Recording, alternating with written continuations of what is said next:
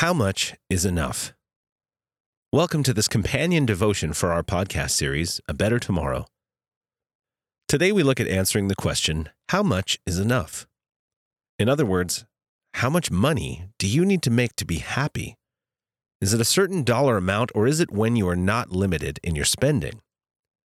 This is not an easy question to answer, particularly today where the world keeps pushing you to acquire more and more and more.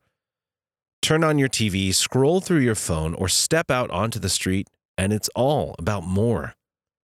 Empty promises of a better life, true happiness, and dreams realized.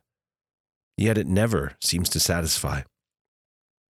The Bible speaks directly to this insatiable drive for more in the book of Ecclesiastes, chapter 5, verses 10 to 13, we learn about the cost of pursuing riches. It reads, Those who love money will never have enough. How meaningless to think that wealth brings true happiness. The more you have, the more people come to help you spend it. So, what good is wealth, except perhaps to watch it slip through your fingers? People who work hard sleep well, whether they eat little or much but the rich seldom get a good night's sleep. There is another serious problem I have seen under the sun hoarding riches harms the saver.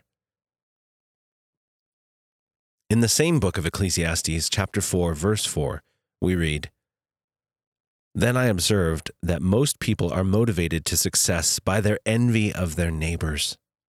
But this too is meaningless, like chasing the wind.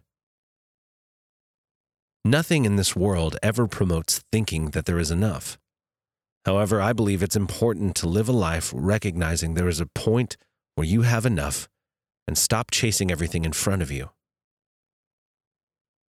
In my blog, How Much is Enough, I explore the concept of having a dollar number in mind that you work towards. If you haven't had a chance to read or listen to it, please do. Thankfully, I was able to answer this question relatively early in my life and made the decision that once my number was attained, I wanted to spend more time with my family, serving the church, and others. I went from putting in 60 hours a week at my job to 40 hours a week. With the additional time I now had, I increased my time volunteering and serving at my church, which brought me tremendous joy.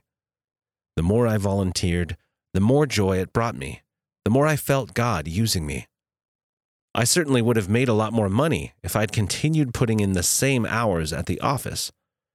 However, there isn't a minute that I would have traded investing that time instead with my family and serving.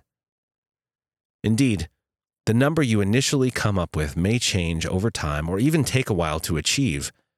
However, once you attain it, then you have true freedom to make a meaningful change in how you spend your time. What about you? If money wasn't an issue in your life, what would you spend your time doing? Does the idea of having more time on your hands inspire or frighten you? I have come to believe that finding true meaning in life is not as elusive as one thinks. Rather, there are clear, distinguishable principles that, if applied, could increase one's ability to achieve peace, joy, and true fulfillment.